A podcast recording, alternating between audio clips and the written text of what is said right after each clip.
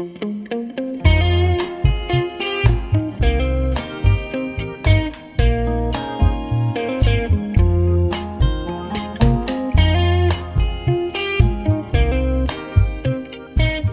to We Are Chaffee Looking Upstream, a conversational podcast of humanness, community, and well being rooted in Chaffee County, Colorado. I'm Adam Williams. Today I'm talking with Alpheus Alf Rudd, a master blacksmith with a family lineage in the trade dating back to at least the 1600s. Alf figures that's 10 generations, more or less. So think about how far back that goes. It's a time period that covers the Revolutionary War in the 1700s, of which Alf had ancestors who fought and were blacksmiths for the Continental Army. It covers the Civil War era in the 1800s and World War II in the 1900s. And we touch on the Vietnam War era too because that's when Alf enlisted in the U.S. Navy with his eighth grade education and became a ship fitter and a diver. We take a ride through history and stories of a time gone by, personal, family, and otherwise. Now, I think the tragedies in particular that Alf experienced from his very beginning are remarkable, though Alf seems to kind of shrug them off as nothing extraordinary. He was abandoned by his father from the get go, and his stepfather was lost at sea in the Pacific during World War II when Alf was only a baby, months old.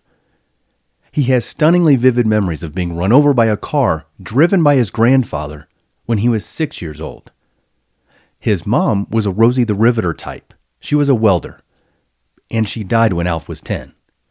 And there's more. But Alf focuses on the grandparents who raised him, teaching him all the life skills that an old world agrarian family and community in the deep south had to teach at that time. As I said, we cover a lot of history in this conversation, personal and otherwise. And we have a surprising collection of historical touchpoints that I don't think I've ever experienced like this before. We touch on Benedict Arnold and John F. Kennedy, Herman Melville and Moby Dick, Julius Caesar and Aristotle, the Civil War photographer Mathew Brady, and the Russian jeweler Carl Fabergé. Alf even takes a moment to reflect on Adolf Hitler and George Armstrong Custer as babies. Now, it's in shining a light on some of the essential life philosophies that he learned from his grandparents, but nonetheless, they added to a fun and unexpected list of who's who that I didn't see coming when I sat down for this conversation. Alf also recounts some of his experience on the History Channel's TV show Forged in Fire, and he tosses in his two cents on what's gone wrong with the movie theater experience since the old days of his youth, among other things. Here we go with Alf Rudd.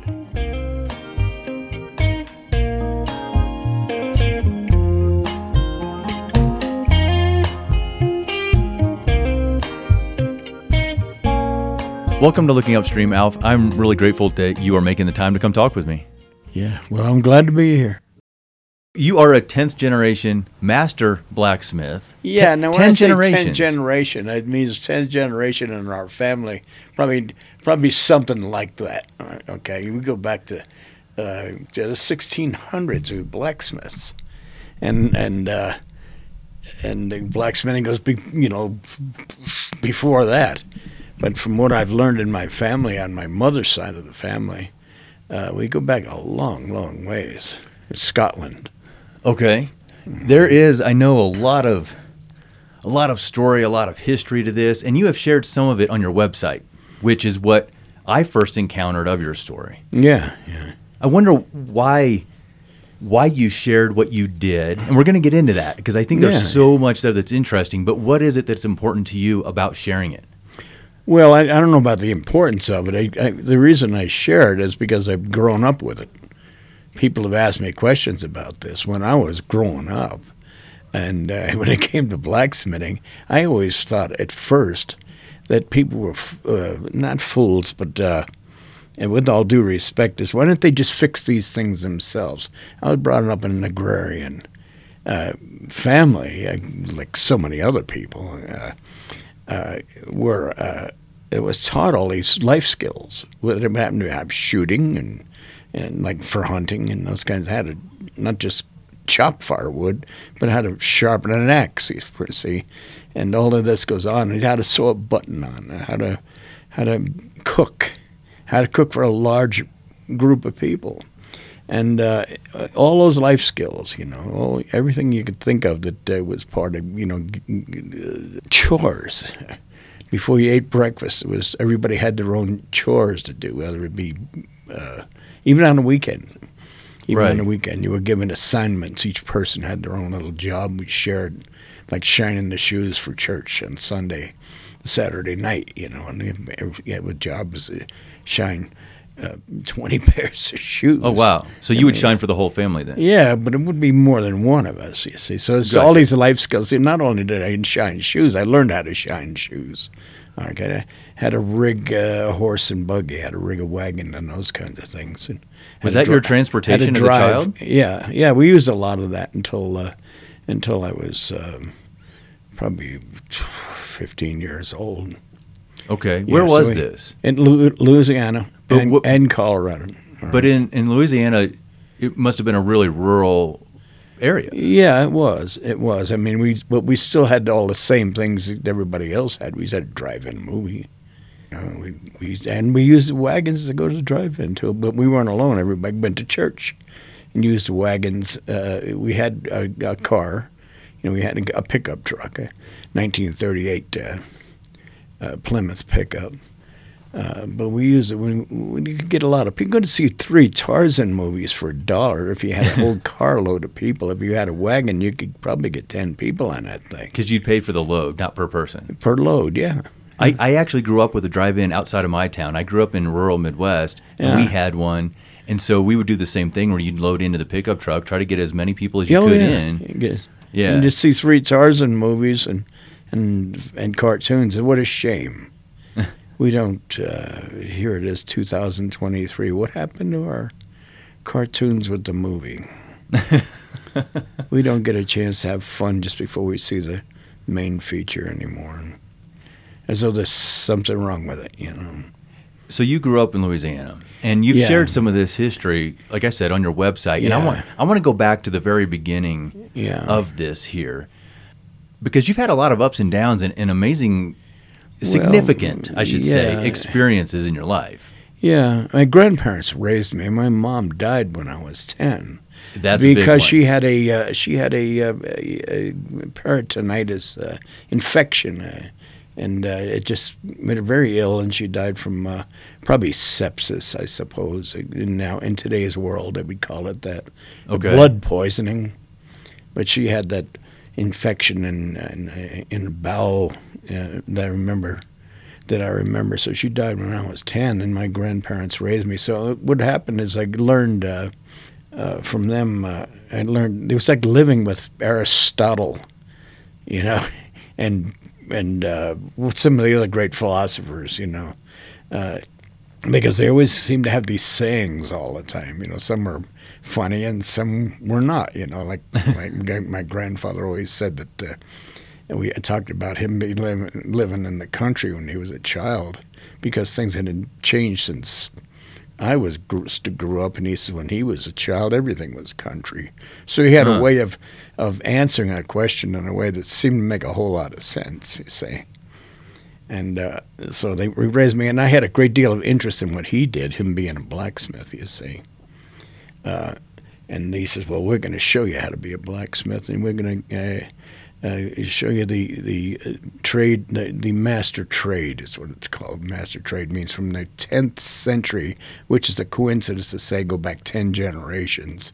So I'm kind of mixing the two together by saying 10 generations. It's probably at least that, more maybe more.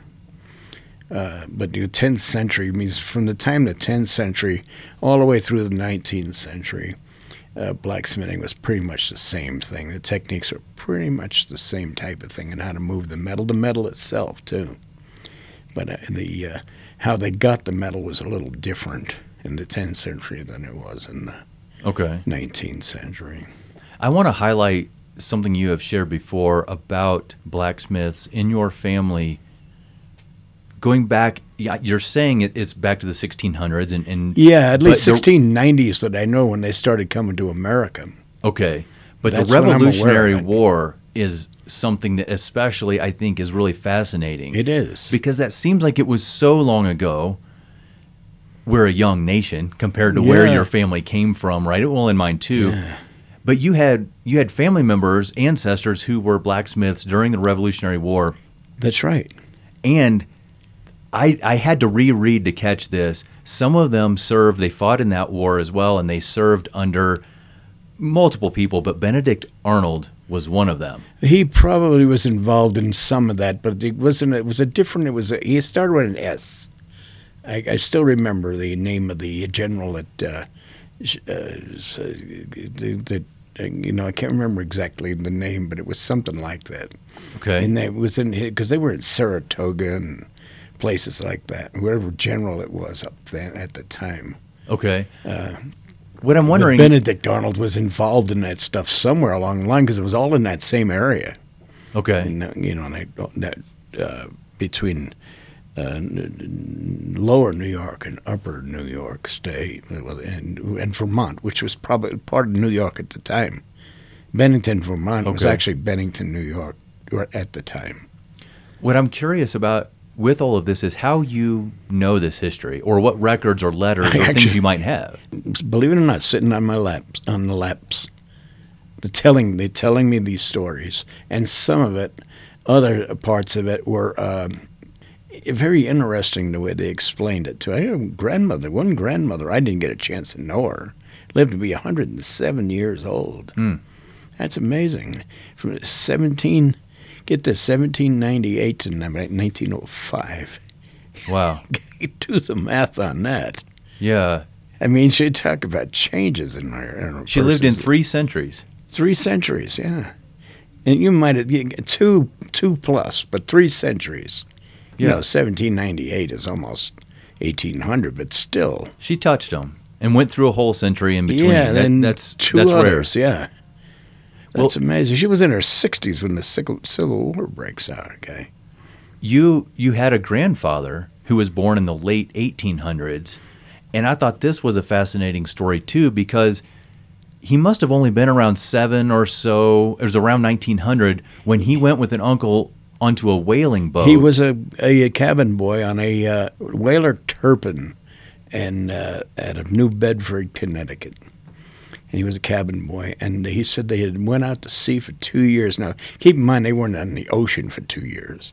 They, the voyage was two years. And one of the trips they had taken, one of the you know voyages that they had taken, and they didn't kill the uh, whales for the blubber, uh, for the oil like they used to. They would just take the head, Huh. whatever was in the head, the oil that was in the head. Wow. Oh, And and just and I guess leave, if for, dispose. I don't know. I, i it's my understanding when I you know I wasn't well informed as to why they did that, but I've done some homework on my own since then, and uh, it seems to me like they were interested in the oil in the head of the whale because of, they were making cosmetics and uh, lubricants and things like that. And that oil that's in the head of the whale isn't oil at all. It's a type of lubricant that uh, that uh, so uh, works so well that you could lubricate a, a, a clock, uh, and it would run for 400 years before it would need any more lubrication. That's how well it. It just it's just interesting well. I know a little about it. I've got some of it too. I have, still have some in my shop. It's interesting these stories because they sound like they're from such another time and they another were, but world. keep in mind now, I said that I did some of my own homework on that. What he told me was, uh, oh, make sure you read the book uh, uh, Moby Dick. For instance. Uh-huh. I've read it twice, and, and if you've read Moby Dick, it's like reading the Bible. I mean, it's not the Bible itself, but it's a big, thick book, yeah. and it must have what. it must have a hundred chapters in it. Some of the chapters are only two pages long. I read it as a senior in high school, and I don't recall, but I Oh. remember I remember the schoolwork I had to do on it being difficult. Yeah, it's uh, her, her Melville. Uh, Melville, who, who by the way, he was on a Yeah. he was on a, uh, a whaler himself. That's why he, he and he knew about the Essex. The Essex was a real whaler ship that was uh, collided with a whale, I guess. Okay. And he put that whole thing together. But it's interesting how uh, uh, how he explained uh, the the stuff about just the head of the whale. It's all they were after, and they were always after the uh, uh, sperm whale or the right whale, I believe he called it. Okay. That I remember was something like that. I think he thought he said right whale. Let, us go back to your to your childhood and, and with your mother. Your your dad wasn't there. No, no, And- I didn't have much of a relate. I was born illegitimate. That's all in there. Yeah, yeah, yeah. You've shared this story, and it's it's an interesting thing that your mom goes to a dance. She meets this soldier who is at Fort Polk. Uh, I happen to have been there when I was in the Yeah, army as yeah. well, so I can picture this sort of environment. Yeah. And as you've described it before, they danced until you know the night ended, and then you were born nine months later. Right. It was, they, they danced too close, is what I called it. And he already was married, and he already had a family. Oh yeah, and which, by the way, my uh, I may I don't know how much I mentioned it in my history, but my stepmother was was some piece of work. She And wasn't happy about it. one eye open when when, I lived- when I lived with my father. You ended up going to live with him eventually, but this was after another significant experience when you were young. You got hit by a car. Yeah, And- that was my grandfather. I was only six years old. Okay. What what was your grandfather? My grandfather ran me over. That's the Oh. car. Oh wow. Okay. Yeah, yeah. He was. I was playing in the mud at, up near the house. There was a big pool of mud, and it was rained a lot. Okay. And I was splashing in the mud, and I didn't have a thing on. I was just in there. My grandmother and my mom had put me in the in the mud and let me splash around, and they were there at the time. Okay. Okay. And uh, yeah, I can remember. It's funny how you can remember these things. I was only six years old, and I can remember it just as clear as a bell. And here he come roaring up that road to keep from getting stuck in the mud because it was wet and juicy and you know as you might imagine. And he just, I just happened to be in the wrong place at the wrong time. He ran me over and broke my left leg. Right, they could feel the tire of the. I actually feel this and see the the light go out with the vehicle go right over the top of me. I can actually picture that to this day, with a wheel hit me in the side of the head and left a big bruise on the side of my head at the same time. Right, just six years old, I can remember it just as clear as it was yesterday. I'm a bit stunned by Yeah, yeah. Visualizing and that and with you. after that, wasn't long after that, they got me into the house, and and uh, the doctors and stuff were there, and they got me taped up and and put a cast on my leg. You say broke it, set the bone. And being that young, bones would be pretty short, you know, eh? and be easy to set a bone. And I ran around on a cast, and I remember they had bent some pieces of steel and put it around there and with the plaster in it so that the steel part would stick out the bottom. And when I walked, I could walk on that steel bracket, that metal thing that they probably made in the blacksmith shop. Okay. Just by bending a piece of iron that they could fit inside of that plaster cast. And I, I remember gimping around on that thing very clearly. you said you were six when this happened. Six years old. So I think I'm a little confused then on the order of things with you because you were with your mother. She dies when you're 10. ten. It was yeah. it You was lived with your four years. grandparents. Yeah, they were there too on the farm. Yeah. And you went at some point to live with your father, moving from Louisiana to the state of New York. Yeah, upstate New York. That's right. So how old were you when you went to live Uh, with your 13. father? 13, yeah. And what was happening was it had to do with, see, my mother was a Rosie the Riveter, right? Isn't that in that? Uh, It is. It is. Yeah, she said she was, was a Rosie the Riveter Rosie, type welder. except she was a welder, and Right. they called him Wendy the Welder. She didn't, I don't know what the hell they called her. I have no idea what they would have called her. But she's just part of this whole scheme of things. I don't think they called each other Rosie the Riveter either. I think that's just a just a, uh, a picture of what you would expect them to look like. I think it's representative. Yeah, you got it. of women it. who went into these roles. Yeah. And your mom worked in the shipyards as a welder then during the, we're talking World War II era. That's right. And she get this, she had a pair of saddle shoes. Okay. uh, just like you see in the Rosie the River thing. She just happened to have a pair of those. I've still got one of her hammers and her cutting torch wow. that she uh, kind of left behind. I, it was just given to me, and I still got that laying around. What did she do after the war? Because you were you were born Back during the war farm. years, right? Well, she, she she's in the shipyard, okay, and uh, she's getting sick all the time, right? And they should say, so she, there must be something wrong with you, is what they're saying. And he said, well, and they finally, they said, we'll tell you what's wrong with you. You're pregnant, is what you are, and you can't go anywhere. Because back in those days, when you're pregnant, you're not supposed to be traveling all over the place. And she wanted to see them. Uh, she wanted to see them launch the USS Missouri. She worked on that because Okay. she she was in uh, um, three different places. She was in Pascagoula, uh, Mississippi, and then she transferred to uh, um, where she was going to stay in uh, uh, Mobile, Alabama, uh, uh, during the war, uh, working on the ships, I guess. And, and uh, there was a bunch of uh, racial problems there. Having some problems uh, that I've uh, history says it had to do with paychecks. uh, Okay. black between the black people and the white people in that in that uh, environment. Okay, but I'm not exactly sure what it was, but they were having some real racial problems there, and they told her she needs to get the hell out of there. She shouldn't be a woman working in a place like this, and they went to move several of them out of that area to a dormitory in uh, Brooklyn, New York, where the uh, um, Brooklyn Navy Yard was. They have a dormitory for women there, and they would pay her twice what she was earning in in Alabama. in in Bama. That's right, and. Um, so she said she was great. She jumped at the chance to do that. And when she had gotten there, they said it has to do with the USS Missouri, the battleship Missouri. They wanted to get it launched, and she wanted to be there for that.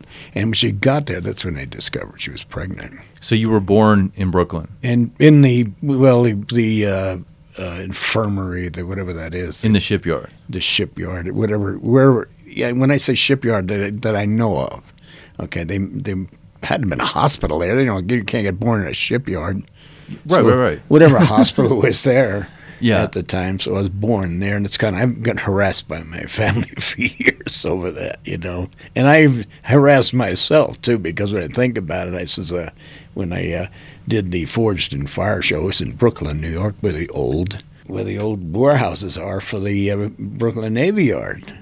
Okay. And wow. I says, well, I told my wife I'm going to have to get me some salsa and bring it back, you know, because there used to be a TV commercial about salsa that came from New York City. You know? yeah, El Paso. supposed to be a, yeah, it'd be supposed to be a joke, you know. So you went full circle there, where it's from where you were born, and then yeah, when did nobody you go? can nobody can yeah nobody has any control over where they're born. I Sure. think it's hilarious myself, but I couldn't. I, you know, I tried to tell those guys on Forged in Fire, and it's well, it was after I was three days old.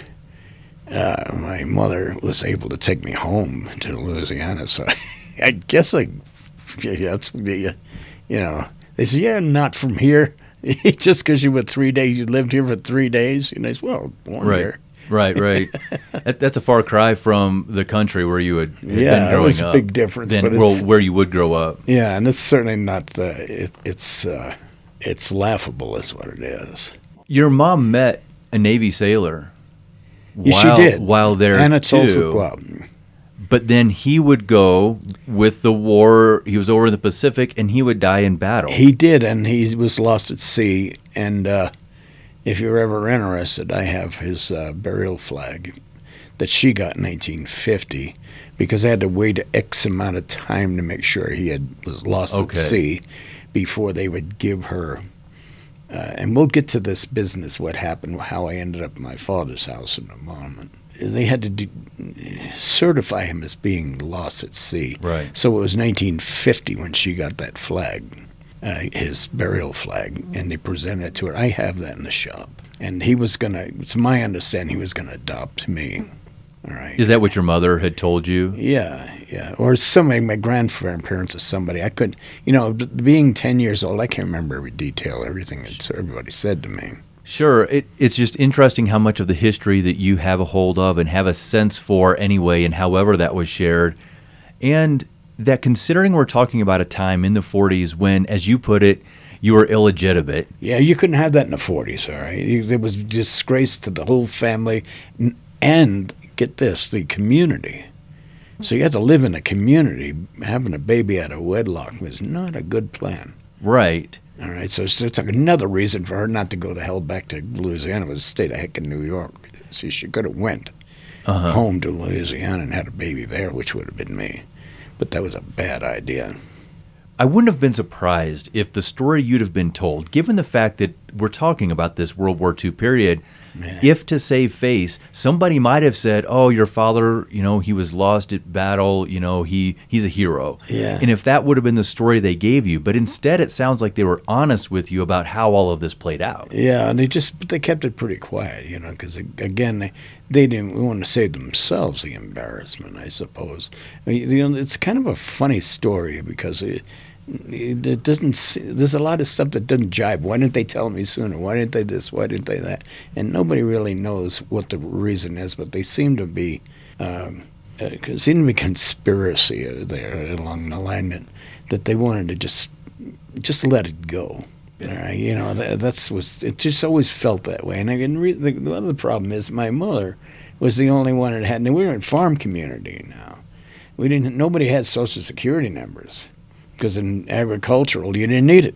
You lived on the farm. You didn't need a social security and pay it, Okay. so you didn't need it. And that's the way it was. And uh, so, but my mom was working for the government, and she had to have a social security number. I did not. I never got one until I joined the service because I, you know, it was an agrarian uh, thing. That's the way it was back now. That you have to have one at birth. Yet, you know, Yeah. they uh, issued it right away. Back in those days, you didn't get a uh, social security number if you lived on a farm. You didn't need How old were you when you went into the service then? 18. So at 18. I tried to 18 go. I tried to go in when I was 17. Had a little trouble getting um, my folks, if you will, at the time, uh, and father and stepmother to sign papers because I wasn't 18, and uh, and I didn't weigh enough. That's what stopped the whole thing. I think they would have probably signed them, but I, I weighed under 100 pounds. Okay. That's pretty pretty Yeah. either small or thin or something. skinny kid. At 17. And uh, so uh, they told me to get some weight on. So I got some homemade barbells uh, that I made myself and lifted those weights and stuff and gained, uh, I was 106 or 110 to 16, something like that, uh, when I turned 18. Because back then they had, I guess they had weight restrictions. Do you have an idea of how tall you were then? You know what? When I joined the service, I was 5'10. I'm 5'9 now. I'm, I'm Okay. the same person, though. I don't know. Okay. I don't know what the hell happens. I think your spine shrinks or something. I'd place you around the Vietnam War era Yeah. age wise. So Yeah. you wanted to enlist, you didn't wait to be drafted, or how did that play no, out? I didn't want to. The reason I enlisted is because I had I took I took a serious interest. If we could black, back up in blacksmithing, my mother was a welder. Uh-huh. My grandfather, on both sides, me, my grandfather on my father's side of the family, they were the ones that were in the blacksmithing business by coincidence. All right, my mother's father was also a blacksmith, master of the trade, European Guild, French. Okay. And but my grandfather's side of the family, they were also blacksmiths that go back a long ways. So when you add these two together, I don't know how far back my grandfather and my mother's side went, but on my father's side, they go back to the 1690s in Scotland. Okay. Okay, and I'm I'm uh, uh, and I'm I'm I'm about as white as you get too. I mean, we did a DNA thing. My daughter wanted me to do it, so I did it, and I, I ended up five percent Scottish and twenty five percent French. And the French would have been my mother's side of the family, she Cajun French. Was that something that you were trying to do in the military? I think that's where we were headed there. Well, going to, back to the military, uh, I'm glad you brought it up because I'd forgotten already. Uh, is I want to be a blacksmith. I said, well, the Army don't have any blacksmiths. I said, well, the Navy always had them. He said, well, the Navy always had them. I said, well, I tried to join the service, and they said that uh, they don't have blacksmiths anymore. They used to. You know, like a coal shoveler used to be a actually a trade. There was actually a, a badge for a coal shoveler at one time in the Navy. And he said, then I would have been the same with the blacksmith. They would have had the two crossed blacksmith hammers. He said, well, those hammers represent the ship fitter nowadays, which is the new name for the blacksmith. So that's what I said, well, that's what I want to be. I want to be the ship fitter. So that's what I want. I want to be a blacksmith. That's why I joined the Navy. And we're mariners. Our family mariners for, go back hundreds of years, just like the blacksmiths, just in the, sh- in the uh, family. So it's just a coincidence that both sides were into blacksmithing. How long were you in? And did you end up having to go Uh, to war? Twelve years altogether. That, that's a good stretch. Yeah, because well, I was a really good swimmer, and I learned to swim really well. I, you make it swim miles. I mean, I was just good at it.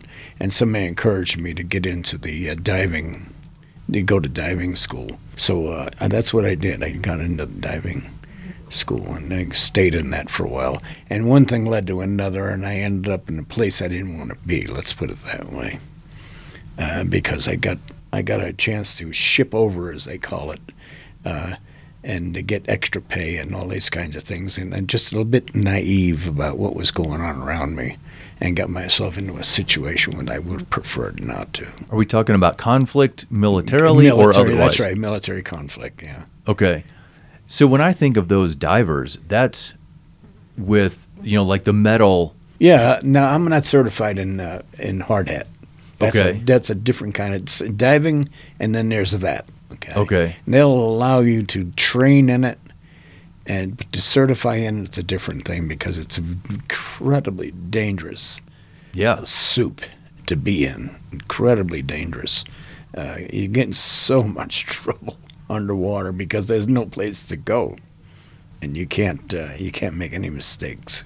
Yeah, I think that would be a difficult science to learn, everything behind it to keep yourself safe and alive, And others, yeah. Eh, let alone deal with what you encounter actually, you know, Yeah, it's in the field, very- so to speak, but it's underwater. Very dangerous, very difficult. And if you get into any kind of warfare, it makes it worse. Except in our case, I can only the only thing I can say is that we always had the upper end.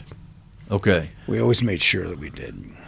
Let's go back to your you're going to move in with your father. Okay, there now. now. So you were 13. So my when I was talking about Social Security numbers, my mother had one of these things, and when I when she died, that money from the Social Security would have went to me, and she was already collecting.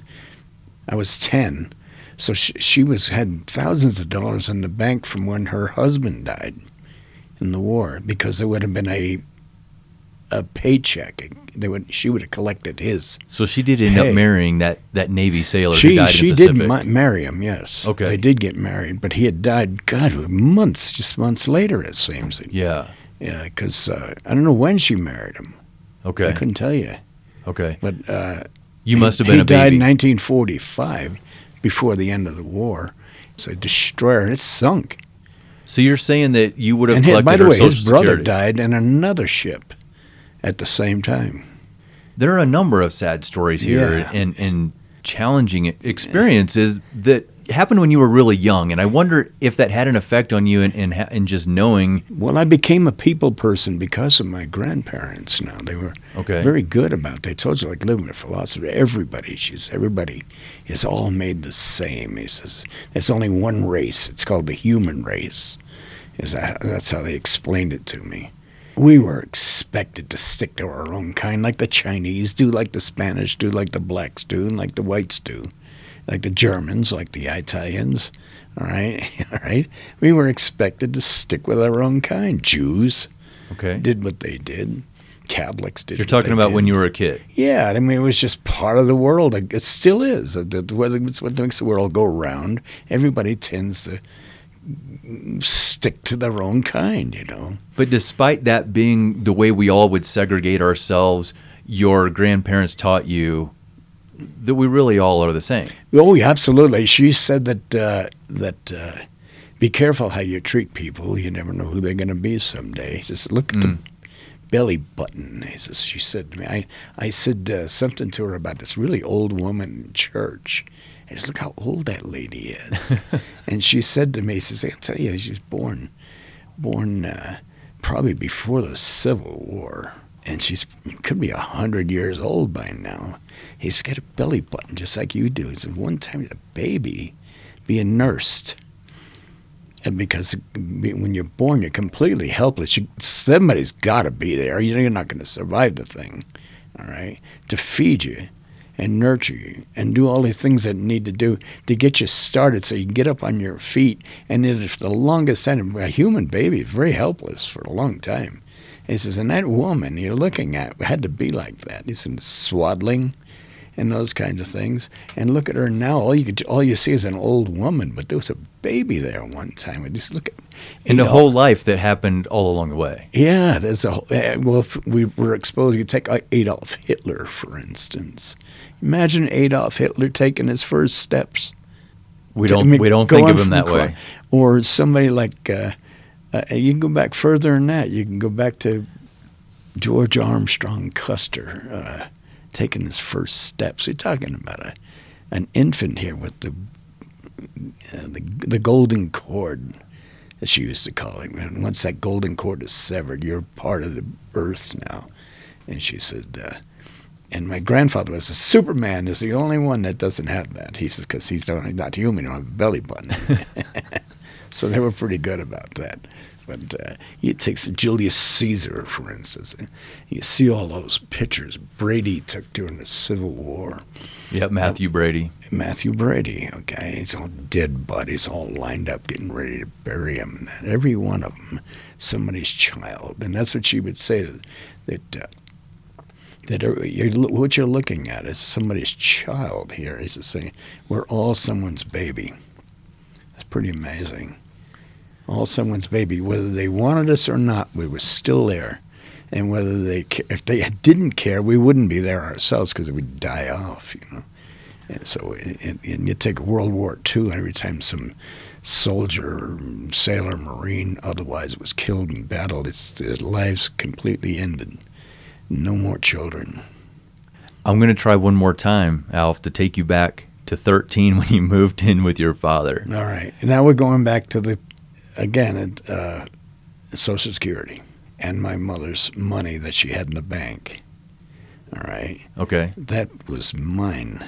All right. I mean, it would have been, I would have ended up with it. My grandparents would have made sure that I did. Okay. And they did for a while. So after she died, my stepmother was determined to get that money. Okay, now things are starting to fall into place, and that's why I ended up in my father's house because he was my father, my natural father. And as long as I lived with my father, they gave her access to that money, to that account. We don't know. Now, I'm 10 years old at the time. We don't know what the hell happened. So, what they did was they sent me to my uncle's house in Virginia. All right. So, I'm, I'm moving around now to, for a whole year to keep me, keep them from kidnapping me. That's where I was supposed to go to my father's place. All right. And uh, so I, they didn't know where the hell I was because I was in uh, uh, in Charlottesville, Virginia, which was a nice place then, by the way. Not nowadays. Seems like there's a lot of uh, unrest there. Because they were trying to figure out what the motives were. No, they To go wouldn't- to- New my, York? My uh, my mm, stepmother, it would have been, Uh huh. uh, was determined to get that money, and if I was in my father's possession, uh, that money would have been in his possession, and she would have been had access to it. But you did end up going and living with them at some yeah, point. I, when I was thirteen. Yeah. Okay. And that was a different reason because I was supposed to. I, for a while, when things calmed down after I stayed with my uncle for that whole year, it was a year plus. Uh, I was able to go back to Louisiana, and I got myself in a great deal of trouble, and that's why I ended up with my father. Okay. Right, and uh, that's when they seem to have gotten their hands on this money, this uh, this uh, account, if you will. Well, hold up a second here, Alf, because y- you drop something like you got into trouble, and then you're going to have to move across the country essentially from deep south to That's well right, up which was- north. But yeah, what's well- this trouble? I, oh, I can't say. I can't. I can't say it. I can't tell you. They surely aren't after you still. We're talking a good, what, 70 ish years? of- Oh yeah, but no, it, it was uh, it was uh, a community thing. I got in a great deal of trouble in the community, Okay. and they decided it would be safer for me. Right. to Okay. live with my we're, we're back to that community perception thing. Yeah, let's just call it that. I can't discuss what happened there, but it was it was a, a, a violent sort of uh confrontation type thing that I was involved in, and uh, it was uh, expunged Okay. uh, from my records. I never got would have gotten in the service if I hadn't. Okay. and it had to deal. It had to deal with, uh, you know, you know, it was a big fight. It was a big fight over, you know, communities, people in communities, uh, like the Hatfields and the McCoys type Uh-huh. feud type thing Okay. and I was involved in something like that without without being direct about it. I want to be indirect about it because I don't want to talk about that stuff. Okay. So It isn't something I would put on the air. We're jumping around a little bit here, but I want to go back to you having mentioned Forged in Fire, Yeah. which some people will recognize is the television series that's on the History Channel. Yeah. That started several years ago. Oh, I yeah. think that they came to you initially around the beginning of this, Uh, right? Before the wanna be show ever came on the air. Yeah. And, And- they contacted me. There was three places they uh, that uh, there was one in New York, there was one in uh, L.A. and one in Denver, and we all got together with all three of them because they uh, they read my thing and they got we were intrigued by it Okay. and they wanted to do a TV show that wrapped around that sort of thing. That around Okay. blacksmithing, not my history, but blacksmithing, because they were intrigued by the, you know, learning the trade and those types of things. And then I discussed it, these things with them, and we talked about, it, and they seemed to have dropped it after that because they created something else from it. And then uh, they had gotten a hold of me uh, when they finally developed the show. They had gotten back to me and wanted me to be on one of the first seasons, and I turned it down. I said, "It doesn't sound like it's something for me." Because it's competitive, and I'm not the competitive type. Like, and I, I can, if it's educational, I might be interested. But uh, I think it's tough to be competitive when what we're talking about is something creative. There's a lot of subjectivity in that as well. Yeah, and some people don't. The, the uh, what they don't see in that show is they don't see the intensity of what it is that you're doing. I, I wanted to ask you how real, based on this one experience, you feel like this reality, so-called reality TV show, really was. Like, how did, Yeah. what did you experience there, where maybe it surprised you that this is the way they did it, or the way well, the no, episode actually, came out it didn't ultimately? surprise me at all. Like what they what they do is they says you got two hours, maybe maybe three hours, to make this knife. Okay, that was very real. Okay, I mean, they gave you three hours and that was it. And I said, well, it's not going to be a problem. Is I can make it. It won't be the. It won't be the nicest thing I've ever seen, and I can run in. Not being in my own environment, in my own shop, there's no telling what kind of trouble I was going to get into, trying to make a knife with the junk they had around there. They didn't have the, the proper, uh, uh, the proper things to make a knife in that uh, shop that they had. I don't believe the judges themselves knew that. Uh, uh, th- th- they make knives themselves. They create their own knives. They were all good at what they do, but they didn't have a shop like that. All right. well, I think part of the They- point of that is challenge, provided right? to us was the minimal amount of everything that they wouldn't couldn't possibly use themselves. I think that's part of the point, though, isn't it? Is to see what, with your skills and experience, what can you pull out of nothing that is totally not the right situation. Yeah. Oh, yeah. It's all about a matter of problem solving, is what it was, and I was complimented for that, by the way. I think it look. I think it looks like a, a, a pretty hard, hard show to do. And of course, what we're talking no, about here. No, it was not actually. Uh, when you made a mistake, you had to. I made a big mistake when I started the thing, uh, and he says, "Well, here's what I got to do." I had my grandfather's voice with me. It was telling me how to resolve these problems because he had taught me that stuff when I was growing up, learning this business. Okay. Okay. Learning- because they were, you I was very ill-equipped. I had enough, I had enough rudimentary stuff to work with to make a blade, and I did exactly that. And I says, "There's enough material in one of those things to make a dozen knives. All I needed was a small piece of it." Some of those other guys started over. They thought they needed enough billet to make six or seven knives when they only needed enough steel to make one. Okay, and when theirs did the same thing, they started over with another billet instead of just using what they already had to make a knife. You see, that's problem solving. okay. And that's exactly what I did. I wonder how it felt to be on TV. I've not been on a TV show. Didn't make show. any difference. Didn't matter to you. It wasn't was exciting. Too focused. Yeah. it was exciting oh and yeah. fun. Yeah, it was exciting to to have the pressure on, to because we've all get it. You know, he says you're changing a flat or something in the middle of the night in the rain. Uh huh. You, you're you're under pressure. You see, and it was the same kind of thing. You you gotta you're gonna do it. All right. There isn't any way out of this. You're gonna do it until you get it done. And they said if you sit there and and uh, and say, "What am I gonna do? What am I gonna do?" and stare at the flat tire, you can imagine how long Yep. you might be sitting there. Okay. These are things like I teach my sons that what are you going to do when you don't feel like just say finishing this hike? Something simple like that. It's like we, you know, there's a level Oh, of yeah. grit, and Like you have shooting. no choice but to keep going. Oh yeah. I want to go back to the the philosophical sayings, the life lessons, I guess, that your Yeah. grandparents would teach you because there's one in particular that that I think is kind of amusing. Blacksmithing is 50% physical and 50% mental, and the remaining 50% is also physical. That's right.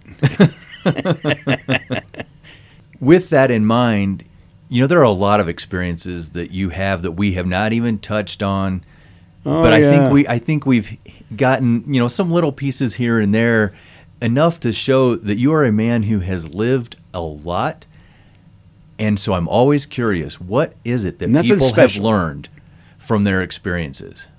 So, what have you learned from your experience? Yeah, I, I'm well, curious. how it is that you can, how the hell it is that you can fall and get up, brush yourself off, and get back to work. I said, you're the only person there is.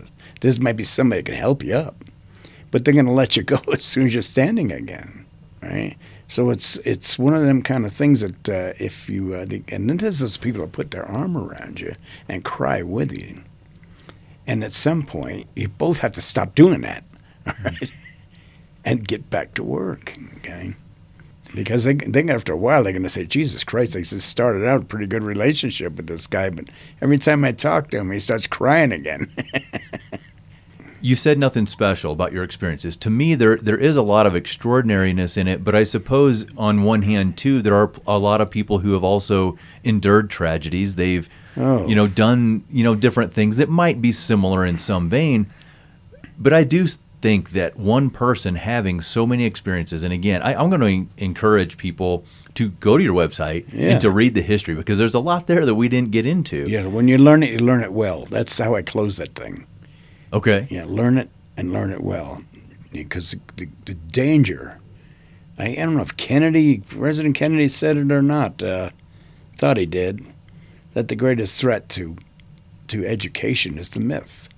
So it's it may not be in there, but it is. I mean, if somebody if somebody's like carpentry, goldsmithing, silversmithing, blacksmithing, they teach you how to do something, and then the next generation like a cobbler. All right, he's how to sew a boot together and make sure it stays together. So, I mean, so some people come. Your reputation means so much that a person. says, I only had that shoe one day, my foot went right through the front. You? He's that's a, somebody didn't know what the hell they were doing, especially when they taught you how to make a shoe. What I'm saying is, uh, when when somebody teaches you something, and if if it doesn't come from the correct right source, if they're self-taught themselves and they teach you what they know, what happens? The actual piece of that trade that isn't learned properly goes away. And Fabergé may have been the last artist that made one of those Fabergé eggs because of that. He never taught anybody uh, how to do that, and uh, they're on their own now to learn how to reproduce something similar to that. You know, Are you teaching people? Have you or have I you taught have, people? but I, I I was very disappointing because what people uh, nowadays what I'm seeing is unfortunate.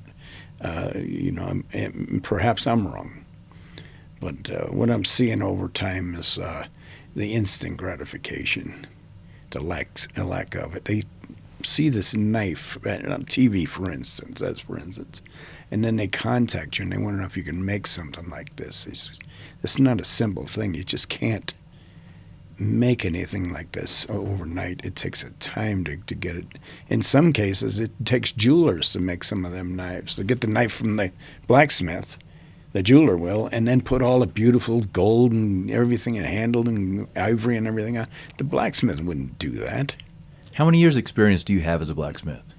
Mine, uh, you know, with the on and off, okay, and I've done a lot of other things. Okay. But I've always backed up to it, you know. When I worked for the state, uh, it was always blacksmithing, and it was at an anvil and coal fire around me. When I was, uh, I was even in the tree business for a short while, but I still had a shop where I did the same stuff. So I would say my whole life, on and off. You know, those on and offs meaning there's a low, and I didn't have a shop to work in Okay. between shops and stuff like. But you have to have facilities, you have to have tools, and I, some of those tools I got are well over hundred, some two hundred years old. I think it sounds like a reasonable answer to say your whole life, especially when we're I talking about is. that being in your blood the way that we've talked about it. being. Right, and it is in my blood because it's the iron is in my blood. I, I work a computer, I'm the only one that can't seem to work a computer without the thing going haywire. I think there's too much iron in my blood. My wife was want to show me something on her phone, and she'll hand me the phone and it'll go blank. She Okay. says she says to me, "What did you do?" I said, "Do anything. I just." Looked at the picture you showed me on the phone. She says, "Well, it's gone. It went away." I says, Do you ever see yourself retiring? No. What am I supposed to do? I mean, what am I? I've seen I've seen the results of it. I've seen somebody I knew that was in law enforcement for 30 years, and when he retired, the next thing you know, he was mixing paint So at you- the uh, at Walmart. And then and after that, he had gotten some. How many woodworkers do we have? Retired people. They retired and they buy a bunch of woodworking equipment, and they're making step stools and letters for your house door and stuff like this. He's sawing them out, you know. Uh-huh. What the hell's going on? Why don't they just stay in law enforcement? He said, Well, you can't. You can't be 78 years old, 79, 80 years old, and be a law enforcement officer. So often they'll become a, uh, pr- a guard at a bank or something like that. And if they want to exaggerate it, you can see it in the movies with some guys so horribly decrepit and he's sitting in a chair sleeping in the bank, you know. So there's nothing you could envision yourself doing, even if it's just to spend your days fishing. Like No. being a I blacksmith yes, I can. is the thing. I could go fishing, yes. But first of all, fish hate me. All right, I found that out a long time ago. They hate me. all right. It's very rewarding to have somebody bring something to me they can't do themselves. And there's a lot of reward in seeing something work again. And I used to think, well, why the hell did my, I guess my grandfathers, why are they bringing all this junk here?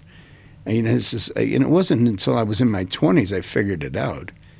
But I should have asked them more. Why are they bringing all this stuff to us to fix? Why the hell don't they just fix it themselves?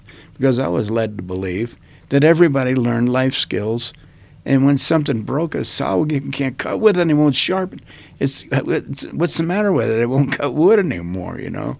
It's why the hell did they bring in here? It's a goddamn stupid saw when they could just sharpen it themselves.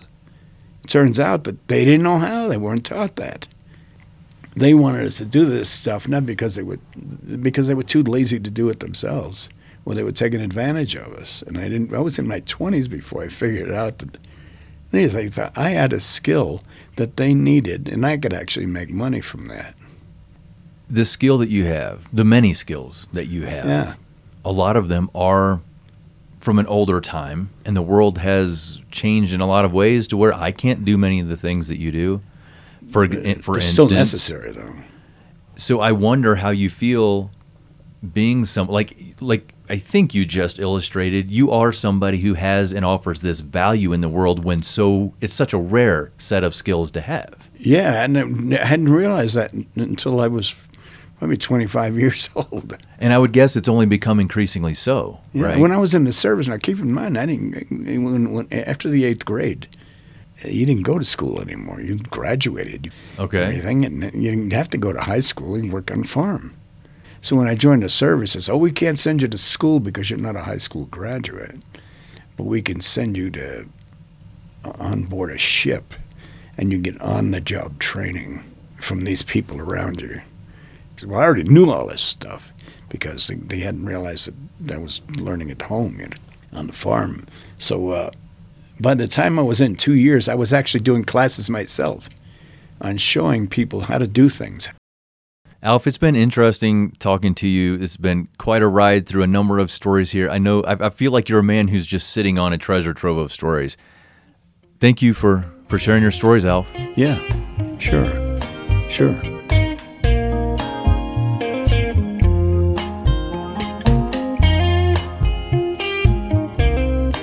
Thanks for listening to the We Are Chaffee Looking Upstream podcast. If our conversation here today sparks curiosity for you, you can learn more in this episode's show notes at wearechaffee.org. If you have comments or know someone in Chaffee County, Colorado, who I should consider talking with on the podcast, you can email us at info at wearechaffee.org. We invite you to rate and review the We Are Chaffee Looking Upstream podcast on Apple Podcast, Spotify, or whatever platform you use with that functionality. We also invite you to tell others about the Looking Upstream podcast. Help us to keep growing community and connection through conversation. Once again, I'm Adam Williams, host, producer, and photographer. Jon Pray is engineer and producer. Thank you to KHEN 106.9 FM, our community radio partner in Salida, Colorado. To Heather Gorby for graphic and web design. To Andrea Karlstrom, Director of Chaffee County Public Health and Environment. And to Lisa Martin, Community Advocacy Coordinator for the We Are Chaffee Storytelling Initiative. The We Are Chaffee Looking Upstream podcast is a collaboration with the Chaffee County Department of Public Health and the Chaffee Housing Authority, and it's supported by the Colorado Public Health and Environment Office of Health Disparities. You can learn more about the Looking Upstream podcast and related storytelling initiatives at wearechaffee.org and on Instagram and Facebook at We Are Chaffee. Lastly, until the next episode, as we say here at We Are Chaffee, share stories, make change.